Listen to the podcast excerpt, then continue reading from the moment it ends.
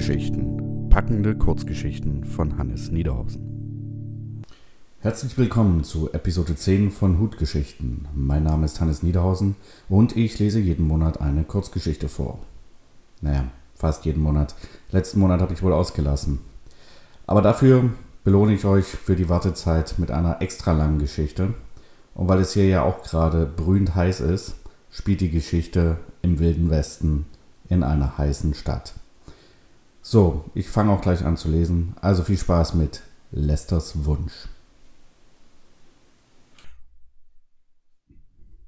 Schnell, schnell, Sheriff, bei Henry wird geklaut. Der Junge tippelte vor Marty hin und her. Viel zu viel Energie für die Hitze, aber dem Jungen schien sie nichts auszumachen. Marty nickte und folgte dem Jungen weit langsamer, als es dem lieb war.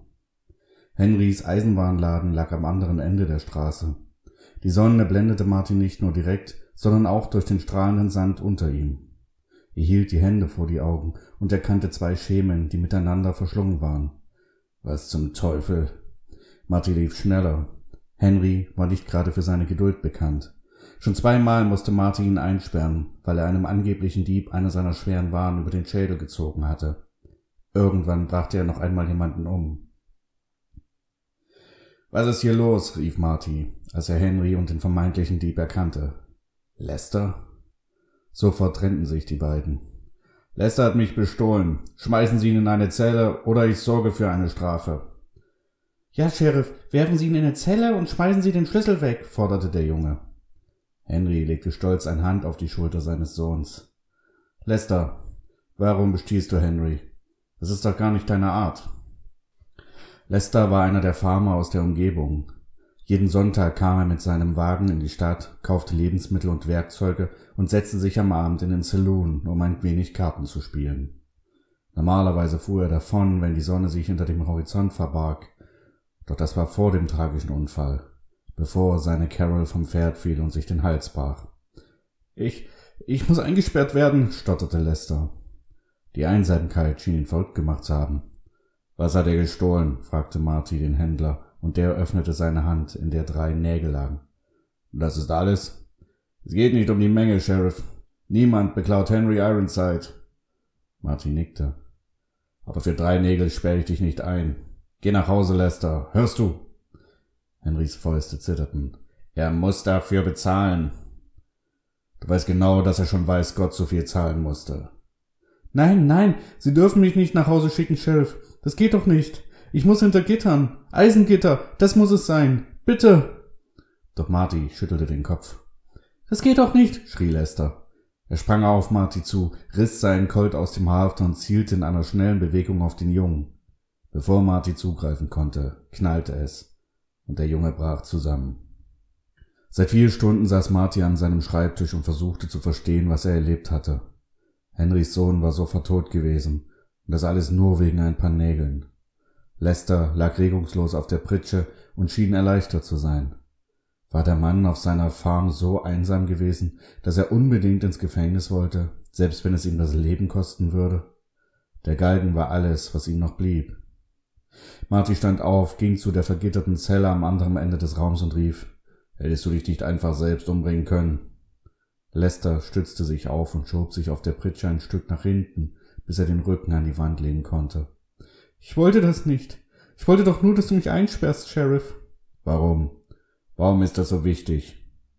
Lester schüttelte den Kopf. Er knetete seine Hände und murmelte etwas, das Martin nicht verstand. Dann riss er die Augen entsetzt auf. Sein Kopf ruckte nach oben. Ist er schon da? Wer? Wenn Sie fragen müssen, dann ist er nicht hier. Warum hast du dich nicht einfach umgebracht? Das wäre eine Sünde. Ich will nicht, dass meine Seele in die Hölle kommt. Deshalb bin ich doch hier. Er kann nicht durch Eisen. Er kann mir hier nichts tun. Wer?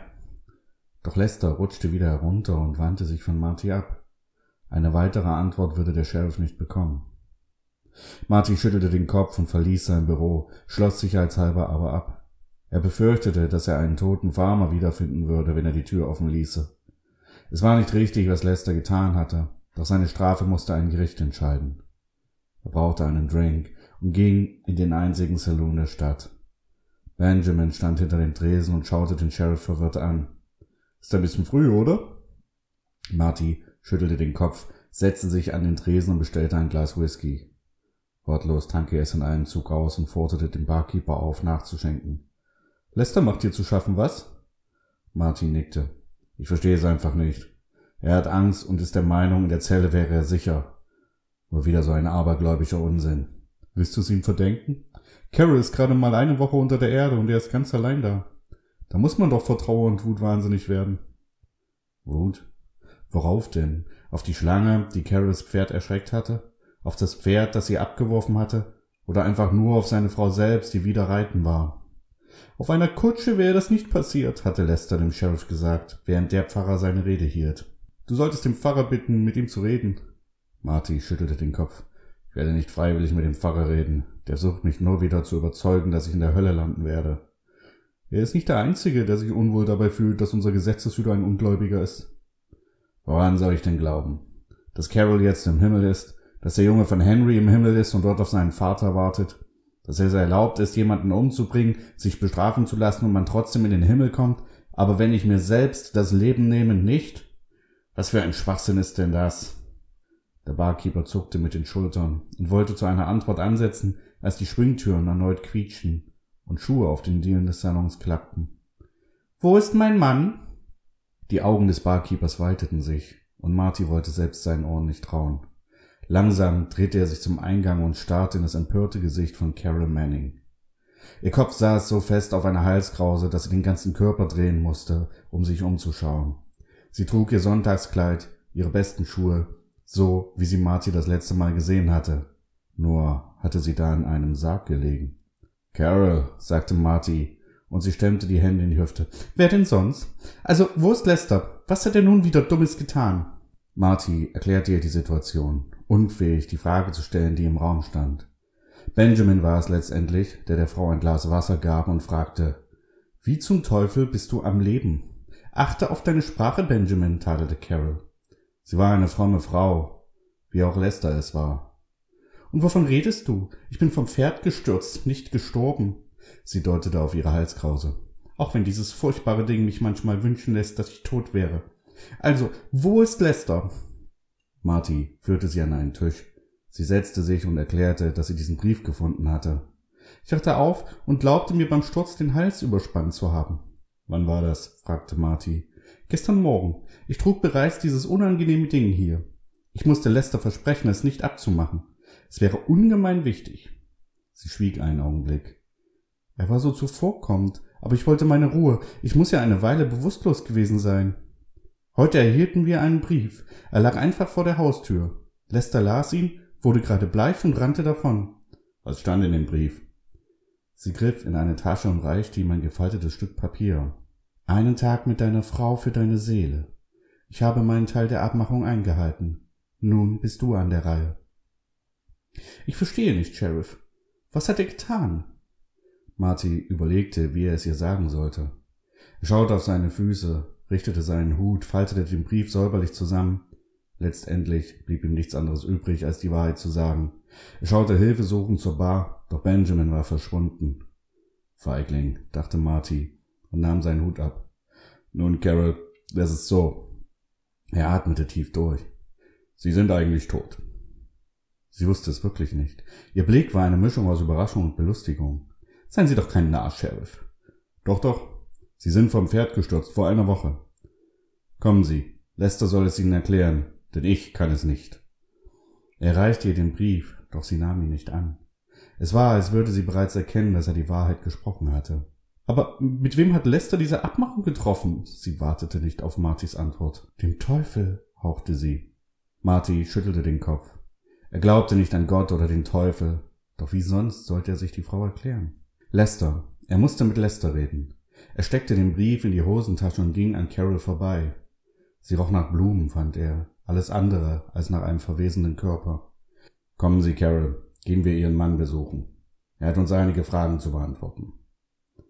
Im Saloon war es noch angenehm kühl gewesen, doch kaum ließ Marty die Schwingtür hinter sich, spürte er, wie der Schweiß seinen Rücken herunterlief. Er hörte Carols Schritte hinter sich. Doch als er die Mitte der Straße erreicht hatte, wehte ein eisiger Wind über seine Haut. Marty schaute die Straße hinab, eine Silhouette flimmerte am Stadtrand. Ein einzelner Reiter ritt auf sie zu. Ein ungutes Gefühl überkam den Sheriff. Er erinnerte sich an Lesters Frage. Ist er schon da? Wer ist das? fragte Carol, die nun neben ihm stand. Ein weiterer eisiger Windstoß fegte über sie hinweg. Schon bald konnte Marty den silbernen Colt an der Seite ausmachen. Das einzig glänzende an dem Fremden. Er trug einen schwarzen Hut mit breiter Krempe, ein schwarzes Hemd über schwarzen Hosen. Selbst die Sporen an den Stiefeln waren schwarz. Sein Gesicht konnte Marty nicht erkennen. Der fremde Reiter hatte den Kopf nach vorn geneigt, als schliefe er auf dem Pferd. Oder Schlimmeres. War er tot? Nein, das konnte nicht sein, dafür bewegte sich der Körper zu harmonischem Takt des schwarzen Pferdes. Carol schrie auf. Marty starrte sie an, ihre Augen waren weit aufgerissen. Kennen Sie diesen Mann, Carol? fragte Marty. Doch Carol schüttelte panisch den fixierten Oberkörper. Sie zeigte nach vorn und hauchte Die Augen. Marty hatte sie zuerst gar nicht bemerkt. Doch nun konnte er seinen Blick nicht abwenden. Die Augen des Tieres waren blutrot, und wenn er es nicht besser gewusst hätte, dann hätte Marty schwören können, dass sie leuchteten. Wie angewurzelt stand er, die Hand auf seinen Revolver gelegt. Doch ob er ihn wirklich ziehen konnte, wagte Marty zu bezweifeln. Sein ganzer Körper war eingefroren. Er spürte einen festen Griff an seinem Unterarm. Carol krallte sich tief hinein. Hallo, Sheriff, sagte der Fremde in einer unangenehm hohen Stimme. Er klang wie ein aufgeregtes kleines Kind. Ich bin nicht hier, um Ärger zu machen. Ich möchte lediglich meine Belohnung abholen. Der Mann hob den Kopf, und nun konnte Martin das Gesicht sehen. Das Gesicht eines Clowns. Die Haut war weiß angemalt, der rote, lächelnde Mund wirkte freundlich, fast einladend, doch die Augen, sie waren genauso rot wie die des Pferdes. Der Mann schaute an Marty vorbei. Carol, wie geht es Ihnen? Carol schrie, als würde die Blicke des Clowns ihren Körper durchbohren. Sie wandte sich ab und rannte zurück in den Saloon. Sagen Sie ihr, dass sie die Halskrause niemals abnehmen sollte. Sonst ist es vorbei mit ihr. So, Sheriff, wo finde ich Lester? Marty atmete tief ein. Die Luft war immer noch eiskalt, doch sie weckte seinen Körper. Lester steht unter meinem Schutz. Reite weiter, wer immer du auch bist. Der Clown nickte. Statt das Pferd zu wenden, stieg er ab und kam auf Marty zu. Die Hand des Sheriffs umschlang den Griff des Colts. Mach keinen Unsinn. Der Clown hob die Hände. Ich bin nicht hier, um Sie zu holen. Ich habe einen Deal mit Lester und den lasse ich mir nicht nehmen. Bitte, Sheriff, lassen Sie mich einfach zu Lester. Marty überlegte einen Moment. Was würde der Mann tun? Ihn erschießen? Ihn mitnehmen? Plötzlich fühlte sich das gefaltete Papier in Martys Hosentasche schwer an. Schwer und heiß. Viel zu heiß. Marty griff nach dem Papier und es war, als fasste er ein Stück glühende Kohle an. Mit einem Aufschrei ließ er das Papier fallen. Doch zu seiner Überraschung war es völlig unversehrt. Was zum Teufel, sagte Marty. Aber, aber, Sheriff, Sie glauben doch gar nicht an den Teufel, sagte der Clown und hob das Stück Papier auf. Danke, jetzt hole ich meinen Preis. Er ging an Marty vorbei, direkt auf das Büro zu. Mit jedem Schritt sangen die Sporen des Clowns. Marty folgte ihm. Die Waffe zu ziehen wagte er nicht. Lester stand hinter den Gittern. Sein ganzer Körper zitterte. Hallo Lester, sagte der Clown. Was machst du denn darin? Der Clown stand vor dem Gitter, schien wohl darauf bedacht zu sein, die Eisenstäbe nicht zu berühren. Verschwinde! Ich bin noch nicht so weit. Ein Tag ist viel zu wenig, schrie Lester und presste sich gegen die Wand so weit weg wie möglich. Sheriff, öffnen Sie den Käfig, befahl der Clown, ohne den Blick von Lester abzuwenden. Doch Marty dachte gar nicht daran. Der Clown drehte sich zu ihm, funkelte ihn mit den roten Augen an. Marty griff zu seinem Schlüsselbund, ging auf die Tür zu. Doch statt sie zu öffnen, warf er Lester die Schlüssel zu. Er. Nun ist es deine Entscheidung. Lester war zu langsam, der Schlüssel fiel zu seinen Füßen, doch schnell warf er sich darauf, bevor der Clown irgendwie daran kommen konnte. Das war ein großer Fehler, Sheriff, sagte der Clown und griff nach Martys Hemd. Doch Marty schlug gegen den Arm, so dass er das Eisengitter berührte. Der Clown schrie, trat zurück und hielt sich den angesenkten Handrücken. Ich will meinen Preis, schrie er. Nein! Es war Carol, die ihm gefolgt war. Ich werde nicht zulassen, dass du meinen Mann mitnimmst. Er hat keine Wahl, ich habe meine Abmachung eingehalten. Hast du nicht, sagte Carol bestimmt. Du hast ihm einen Tag mit mir versprochen, doch seitdem ich wach war, habe ich mich hauptsächlich von Lester ferngehalten. Ich wollte zuerst verstehen, was mit mir geschehen war. Warum Dr. Brown noch nicht mehr mir sah. Jetzt ist es mir klar. Du hast deinen Teil nicht eingehalten und du wirst es auch nie. Nein, schrie Lester und rannte auf das Gitter zu. Doch Carol öffnete unbeirrt die Halskrause. Ihr Kopf sackte zur Seite und im nächsten Moment ging sie zu Boden. Der Clown schrie vor Wut, wandte sich Lester zu und ergriff dessen Hand, die sich um die Stäbe krallten. Der Clown schaute überrascht darauf. Nichts geschah. Carol hatte recht, sagte Marty. Die Abmachung ist hinfällig. Der Clown trat wütend gegen das Eisen. Es zischte an seinem schwarzen Schuh. Er schrie vor Wut oder Schmerzen und stampfte über Carol hinweg zurück zu seinem Pferd. Lester reichte Marty den Schlüssel. Der öffnete die Zelle und ließ den Farmer mit seiner Frau allein. Dem Teufelsclown war Lester entkommen, dachte er. Doch am Galgen hängen würde er trotzdem. Und dann würde er sicher wieder mit Carol vereint sein. Marty schaute die Straße entlang. Der Clown und sein Pferd waren verschwunden. Nächsten Sonntag, dachte der Sheriff, werde ich wohl in die Kirche gehen müssen.